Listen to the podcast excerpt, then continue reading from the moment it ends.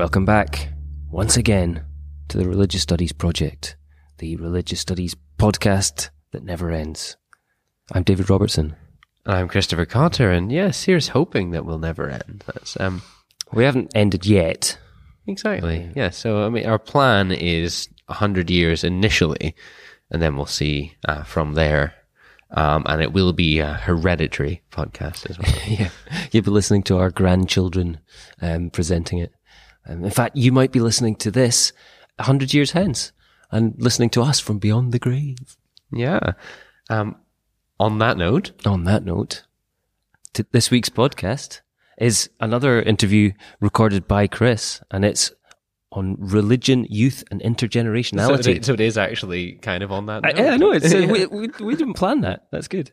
Um, the interviewee is Naomi Thompson, and this is part of our ongoing Socrel series um, addressing new directions in the sociology of religion in the UK. So I'll pass over to Chris and Naomi. When we think about religion and youth, a number of images might come to mind. Um, young people rebelling against their parents, young people as mere containers for the religiosity of their parents, creative interpretations of stagnant traditions, systemic abuse, and a lack of agency, and so on. In the context of the United Kingdom, where we're recording today, with its historically hegemonic Christianity, one scholar has written that it's no secret that Christian churches are struggling to attract and retain young people. The current generation of young people has largely abandoned the church or never known it as a significant part of their lives. But of course, this misses much of what is going on. That scholar is Naomi Thompson, or formerly Stanton, who joins us today on the Religious Studies Project to give us a more nuanced overview of the broad topic of religion, youth, and intergenerationality. So, first off, welcome to the Religious Studies Project. Thank you very much. it's a pleasure to have you here at Lancaster University at the BSA Socrel conference. Um, Naomi is a lecturer in uh, youth and community work at Goldsmiths University of London, and her PhD research is on young people's engagement with organized Christianity. She also recently did research for the Home Office around young people and organized crime um, to support the development of resources for practitioners. And she's now researching the experiences of young Muslims, and she also edits for the open access journal Youth and Policy. So now that we've got that out of the way, um, just keeping an eye on the time as well. Uh, but before we even get to youth and religion, I mean, what are we talking about when we're talking about youth here? Is it just children? Where do we where do we cut that off? What's So, so youth is a category really that was um, devised for that kind of period between childhood and between adulthood. So it's kind of a post-industrial term. Um, Musgrove famously said that adolescence was invented with the steam engine, um, but it really comes into its own in the 19th century, really, when um, the kind of early Victorian um, period, when um, the, the notion of the child as in need of protection um, kind of emerged. And so you've got that kind of uh, factory acts coming in, restricting child labour. But then there's this kind of category in between the, the child and the adult, um, and that's that's youth or adolescence. Um, and actually, um, in contrast to that kind of view of the child as in need of protection, youth has kind of emerged quite strongly as a category um, in the past, in the present, as a problematic category. Or quite often we think of youth in terms of the threat. So in the Victorian period, there was the child in need of protection, and then there was the youth that was more the threat. And if we didn't protect the child well enough, they might become the threat. Um, and towards the end of the Victorian period, you got kind of even biological kind of ideas of youth that the brain is in such a, uh, a stage during this um, period of adolescence that a young person might is more inclined to engage in crime or antisocial behaviour um, than at other times during um, their lives. Um, for sociologists today, it's very much viewed as a period of transition still. So that transition from childhood into adulthood, and it's a period in which we kind of um, we imagine that a lot goes on in terms of identity formation and also a kind of socialization with one's peers rather than say with adults or parents. So, and, and again, the peer group often viewed through a kind of lens of, of something that's problematic rather than positive. Um, and I would say quite a lot of policy research and practice today um, kind of takes on that notion of viewing youth as a problem, um, or identifying a problem to research or a problem to fix through practice or policy. Um, and we see that, I think, um, even in things like um, the way that youth services are funded. Um, a young person at risk of crime or of teenage pregnancy and an intervention to kind of um, combat that. Would you say that in the West, youth is being extended? Yeah, I mean, I think youth is um, probably it's not just a kind of category that's that's um, been developed in a particular time period. It's also a category that probably has more resonance in certain cultures than others. Obviously, there are cult- non-Western cultures that still have um, more child labour, more early marriage, perhaps, and then we we obviously view that through the lens of what we understand in terms of youth now, and that inspires kind of debates about whether those practices are okay or not okay and what should be done um, in situations where that's happening. We could just spend the entire podcast discussing what we're meaning by the term youth. Um, but so religion and youth. Why, why, why might we be interested in it? I mean, some people, as I hinted in my introduction, might be tempted to just to see youth as, you know, a, a mere stage to adulthood, a mere sort of repository of ideas, people being fashioned into the adults that they're going to become. Like, like what's what's so interesting about it? Why? Well, I mean, again, that kind of idea of identifying a problem and researching that is kind of happening, isn't it? So I think a lot of research around religion and youth has looked at the decline of churches and you kind of quoted me kind of earlier, kind of, you know, what I'm trying to challenge. I've, I've, Yeah, yeah. I've sat there and I've written myself. Um, although most of my research was with the young people who had chosen to carry on engaging throughout their youth. Um, so yeah, we, we approach, we identify a problem and we seek to research it and to solve it, don't we? And I think that's very much where um, research around religion and youth has come from. Even um, although there's probably a lot more around Christianity than some of the other religions that is emerging. Um, and we, you know, even concerns around things like radicalization, focusing again on youth as a problem. Absolutely. And there, there have been criticisms in, in research that young people are talked about more often than perhaps than they're talked with. So there is a, a, an emerging field of researchers who, who are saying, no, we're not going to talk about young people. We're actually going to go and talk to the young people. And I would probably place myself within that category of people who, who are engaged in in-depth qualitative research with young people rather than looking at statistics of decline or, Yeah. or, um, things that have gone wrong, um, and seeking to understand them without actually talking to the young people themselves. Absolutely. And we'll hear about that in just a moment. But so you, when I quoted you at the start, of course, uh, you were identifying the problem I uh, at the moment. So I don't want um, listeners to go away thinking that is your position, which they won't because we're hearing from you now. Um, but in terms of that, then, uh, what are maybe some of the common assumptions about youth that maybe you're seeking to challenge a theory? Well, I think there, there's an assumption that young people have left the church when we look at research around young people in Christianity. Um, when in fact, um, in my research, I've, I've kind of argued a little bit that perhaps the church was the one doing the rejecting rather than the young people themselves in a lot of cases. So, um, we often look at decline and say, why have people chosen to leave? Why have people um, abandoned religion? But actually, in, that kind of stops us from looking at some of the things going on within the religion, within the institution itself, that might be marginalising factors. Um, and they're some of the things that qualitative research around religion and youth can bring out.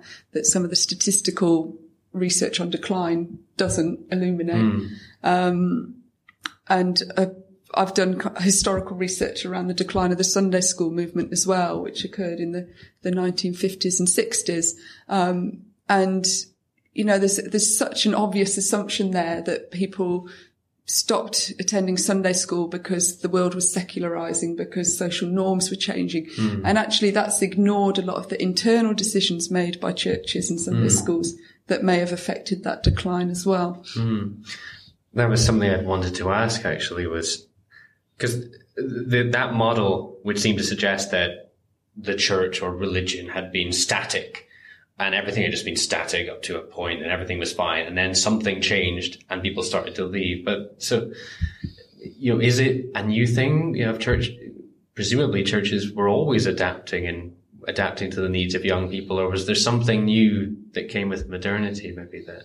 Well, I, th- I, think when Sunday schools were set up, they were um, very much connected to social need. They were um, teaching young people to read and write who were working six days a week, and yeah. then on a Sunday could be taken into the homes of teachers and taught to read and write. And it was very much a lay movement. By the time we get to the 20th century, um, it's no longer kind of adapting to changing social needs. It's very much mm. an institutionalized thing. There's a kind of culture in the UK that you send your children to Sunday school, regardless of whether you attend church as the adults, as the parents or not. And that's what changed in the mid 20th century is people stopped sending their young people and their children to mm. Sunday school. It, that, that kind of tradition broke down.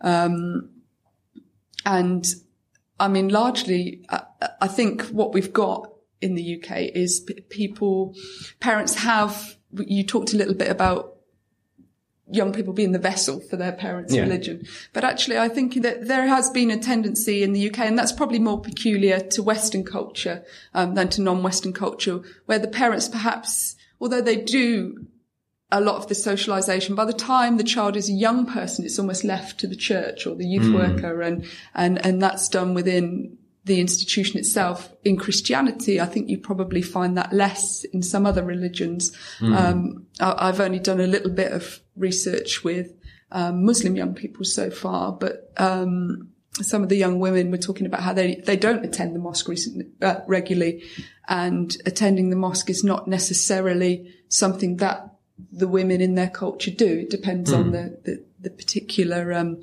area they live in, the type, the, the, the mosque that's nearby, you know, their particular community. Um, but they still very much are socialized into their religion. Mm. Yes, and I was hearing a, a, presentation yesterday. I can't remember the name of the scholar, but I was talking about um, just that Muslims in Birmingham and this sort of after school education and everything, mm. which it seemed um, quite in contrast maybe with the stereotypical norm of Christian education. Um, so your your empirical work, um, you you spoke with young people. Yeah. Um, you spoke with young people who were participating in, in various mm. ways. I mean, so so let's hear from them. What um, what is Christianity for them? Why? Yeah, I think one of the interesting things for me is a lot of the talk um, from recent research around young people, and it, it, stems from Grace Davie's work around vicarious religion, but we also mm. see it in the American um, literature, literature, Smith and Denton about um, moralistic therapeutic deism, yeah. and Collins Mayo et al. with the happy MIDI narrative. And somebody was talking about this yesterday and touched on this a little bit in their presentation. I can't remember who. Um, but there's this assumption that, that the young people's approach to, to religion has become indifferent. Mm. Um, and again, that comes back to that notion that we, we're seeing the young people as the problem. Mm-hmm. When actually what young people are doing is they're changing the way in which they talk about and negotiate religion. So young people don't want to go to a church mm-hmm. and sit there and be talked at for an hour or however long the sermon is with no space to discuss or have questions, um, and then leave. Yeah. Um, so within their youth groups, they often find that there is more space to talk about things, um, to discuss things, but that's a disconnect with what's going on in the wider church. Um, so the young people that I spoke to um, were all very much engaged with the youth work of their churches, but were engaged to different extents with the church itself. And there was a, an anxiety about that transition to adult church. And for some of the young people I spoke to, that engagement with the wider church had almost already broken down, mm-hmm. um, whilst they still engaged with the youth work that was on offer. So in terms of vicarious religion, I actually found among the young people who were in my research, there probably was an element of that indifference that, that the church is okay. Um, but I'm not going to be fully engaged with it among the young people who weren't from church families. that were engaging with youth work. Among the young people who were much more engaged with the church itself, there was actually a lot more of an element of believing without belonging, um, Okay. to go back to Grace Davie's earlier Yeah. research, um, which she found was for kind of um, families post 1945, wasn't it? That there are people who still believed but no longer belonged to the institution. And I think f- for many of those people, the next generation down are the vicarious believers who are not engaged with the church, um, but they're not hostile to it. Yeah.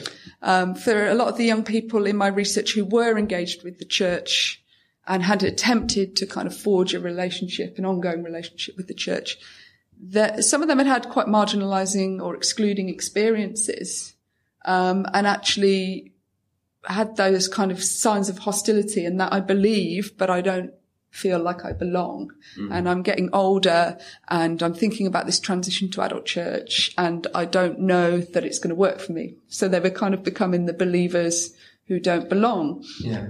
Um, and some of the examples, um, of that, you know, a young woman who was on the regional youth executive for her church and wanted to have one of the meetings at the church and was told she might be charged for the use of the room, um, which obviously devalued her kind of contribution to the, to what she, she was doing for the church, essentially. Um, and, um, that affected her to the point that she felt she didn't want to keep going back to church, but was still engaged with this youth executive at Yeah. the regional level. So, um, would you, I'm just going to throw a curveball at you there. It's not maybe so much the believing without belonging of Davie, where maybe people become just gradually not. It's maybe it's it's it's still engaged. There are reasons for not belonging. It's not. just Yeah. Yeah, it, it's probably more. Um, there's been a more significant kind of excluding experience um, than, than Grace Davie outlines in Believing Without Belonging. Um, but she does um, suggest there might be some elements of hostility towards Yeah. the institution in, in that um, concept. So yeah, it's a slightly different um, emergence of, of, of a similar con- concept, I guess. Um, but the the young people, um, you know, they they they are trying to negotiate religion and what it means for them in a culture that is not always open to uh, where where their wider lives might feel like they don't always fit with the way that the church is and the way that religion is. Um, and there's a lot of questions about the role of religion in their lives. Um, and actually, is the religious institution giving them a place where they can kind of resolve that tension? Or is it, um, the way, and the way it's set up and been set up over time, um, something that isn't an effective means of engagement for them? Um, and if it's not, do we then say, oh, well, because they want to talk about things, because they're saying actually they're not sure about this teaching around sexuality or, um, gender or, or any other issue. Um, they're vicarious believers who just want to believe what they want to believe, or they've got this moralistic therapeutic deism where they, they just want to hold on to religion, but live a good life and be happy and, and believe the bits they want to believe and not believe the bits they don't. Um, I think that's a dismissal and a kind of, um, devaluing actually of what, what is changing for young people in terms of how they think about religion. I guess a lot, might a lot of it be to do with we've all been young people, that kind of. So maybe everyone sort of feels like they know what's going on, or they Yeah. they know that they'll grow out of it. So there's kind of that Yeah. attitude. So time is ticking on, and uh, we haven't even got to intergenerationality yet. Um, but one thing I always like to ask um, my interviewees is how do you go about doing this research? And you, you've told us about speaking to young people and working with um, youth groups and that, but there's a sort of extra added complication when you're working with young people, isn't there, in terms of sort of ethics and methodology and that. So, so how does how does one how did you negotiate that? Did, Well, I mean, I think methodologically for me, the thing that fits um, most comfortably when working, doing research with young people is to allow them to tell their story as openly and as easily as possible. So I, I like the narrative inquiry approach because it means that my questions are defined by their story rather than their story mm. being defined by my questions. Um, and I think, um, it, in terms of the kind of movement towards co-production, towards participatory research with young people, that's our responsibility is there to kind of let young people tell their story um, without us kind of starting to define their story for them. And I think that's what happens too much for young people mm. in hmm. all areas of um, of life, of policy, of practice, of research, of of things that, uh, like I said at the start, things being said about them rather than with them. Mm. Um, so, so narrative methods are definitely the way forward. Obviously, in terms of consent and things, um, if you're accessing them via an institution, that's easier because you can ask the institution to gain, yeah. help you gain the parental consent for, for certain age groups, um, institutional consent, um, for, for, for, actually, um, engaging them there. Mm. but I think for me, the, the, the biggest, um, ethical responsibility we have is to actually talk to young people. To, yeah, to yeah rather than, yeah just deciding things about them without mm. involving them in that process. Um, I know that you're here to be the spokesperson for um, contemporary research on religion and youth, um, but you're not the only person doing this kind of research. Um, if you could maybe just sort of drop a few drop a few names, some other interesting studies that you're aware of? Yeah, I mean, I, I, think one of the things that I found really significant has been Collins Mayo et al.'s um, research around the faith of Generation Y uh, and mm. even their previous research. Um, I don't necessarily agree with everything they conclude, but I think mm. it's interesting research where they did talk to young people. Um, and there's a lot um, that comes out of that around the religious chain of memory and the passing on of religion and whether that chain of memory is broken um, for young people in the UK um, in, in this in terms of Christianity. Um, I think um, uh, the stuff that Matthew Guest, Kristin Aune, um, I'm trying to remember who else was involved in that project. Sonya, Sharma. Um, their work around Christianity at university has yeah. been really interesting because we do see that dominant um, evangelical Christian on campus, and they've actually pulled out a lot of the more nuanced expressions of Christianity that lie beneath that that perhaps mm. are not as visible all the time. Um, so that's really interesting. Um, I'm trying to think of some something to recommend that's not um, about Christianity, um, but I guess I'm, uh, I'm yeah, kind of thinking about my yeah, research. You're in your done, milieu, yeah. Um, and we can we can append some of that yeah. to the podcast. In terms of research with Muslim young people, Sughra Ahmed, who's I think she's at the uh, she's in Cambridge at the Woolf Institute, and she has done some really good research uh, about accessing the voices of young British Muslims really, really excellent research. And um, listeners who and viewers who um, might be interested in that in, in Collins Mayo and in your sort of nuancing of that, you have an article in the uh, Journal of Beliefs and Values um, called Christian Youth Work: Teaching Faith, Filling Churches, or Response to Social Need, um, which we will again link to with this. Um, as I said, time is ticking away, and I asked another couple of questions. We might have to the uh, the intergenerationality aspect's kind of kind of been there, but just since I flagged it up at the start, is, is there anything you maybe have to say about yeah. intergenerationality? I mean, I think we um, we have a tendency to assume that patterns will continue, don't we? And yeah. I think America's a good example of that because the national study of youth religion there has kind of found that over time there has been a, um, a pattern of young people kind of engaging with religion in their childhood, disengaging in early adulthood and re-engaging later. Mm. Um, and I think that's very easy then to assume that as young people disengage, they'll still re-engage later. And actually, um, we need to be, um, not assuming that patterns will continue because mm. things are changing and young people are changing and um, religion is changing perhaps not fast enough perhaps not in response to the right things mm. um, all the time um, but i think we have to expect change rather mm. than pattern in the way that um, religion is passed down the generations. Yeah. And we must always remember that we haven't had data for that long, you know, particularly when talking about generations. It doesn't go back that far before we don't have any really worthwhile No data to no. be going with. So that's a very good point. especially research that actually talks to the young people themselves as well. Absolutely. Um, so as a final thought then, um, so I know that you're currently, you, you're working with, um, Muslim youth. Um, so, you know, how, how do you maybe see insights from your previous work helping with that? Or, or have you started that work? Are you finding it, you know, to be a different challenge? Yeah, I mean, I think it's different.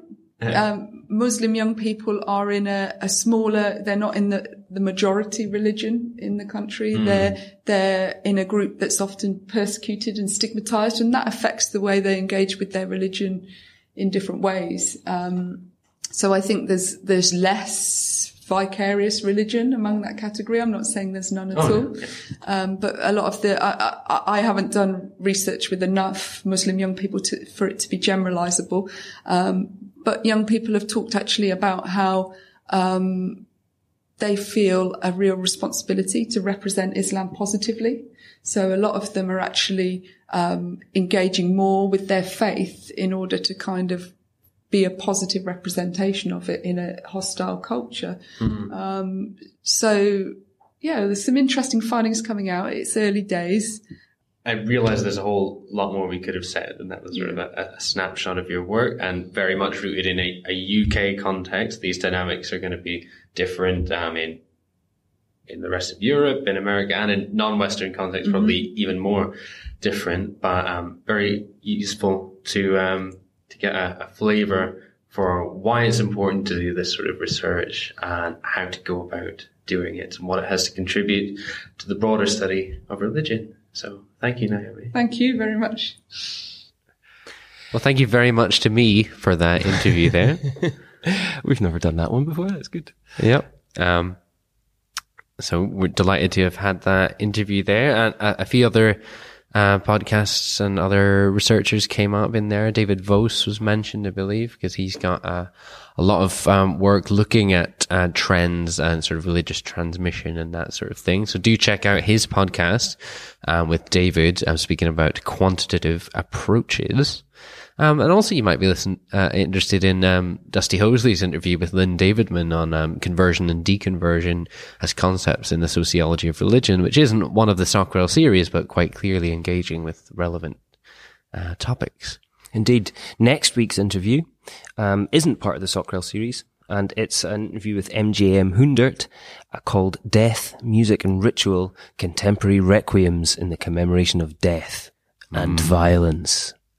And that was recorded by Breann Fallon earlier this year. Yeah, no, we're looking forward to that. Breann's quickly becoming established as, uh, one of our regular interviewers, so delighted to have that. Um, we've got another, not much more of the Socrel series left. That's us, uh, that's past the halfway point, isn't it? Indeed, I think there's another three episodes to go, Yeah. and um, we'll complete that by by Christmas time, just in time for the Christmas special, and then we'll be taking a couple of weeks off over the Christmas period to allow you to, um, well, you know, so you can enjoy the festive season without having to worry about missing your favorite podcast. Yes, and as we say, we just referred to it there as the Christmas period, but we are in a context where um, cultural Christianity is hegemonically dominant, and so we do tend to um, use that term for the season, but we could call it our winter break, our Festivus, or or whatever you wanted to call it. Indeed, and we're going to be abandoning the use of the AD uh, calendar as well as it is also Christian uh, cultural hegemony, and we'll be referring to things in, using the Discordian calendar from now on, which dates everything back to the publication of Ulysses by James Joyce. That I, I'm looking forward to the next semester. Indeed. That'll be good. That'll be good.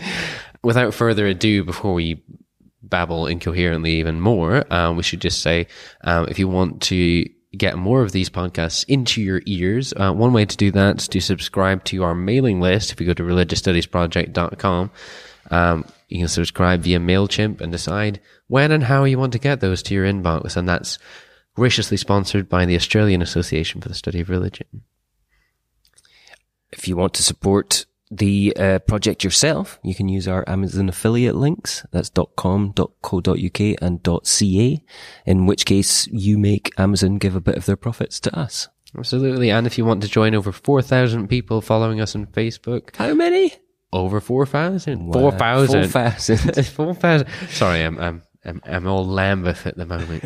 um, and there's approaching 4,000 on Twitter as well, but we're also on YouTube. Tommy's been, um, diving into the YouTube channel, trying to make it a bit more user friendly, um, adding tags and proper descriptions to the episodes and everything. So you should check us out on there as well. and there'll be some exclusive content coming up on that channel very soon, not least the Christmas special, which I'm currently editing. Um, other than that, you know where to find us. Please do join the conversation either on the website itself in the comment section or on Twitter, Facebook or anything else. And uh, we want to hear from you. And together, we're going to say, Are we gonna do it together as we, as we, as we always do. Thanks, for, listening. listening.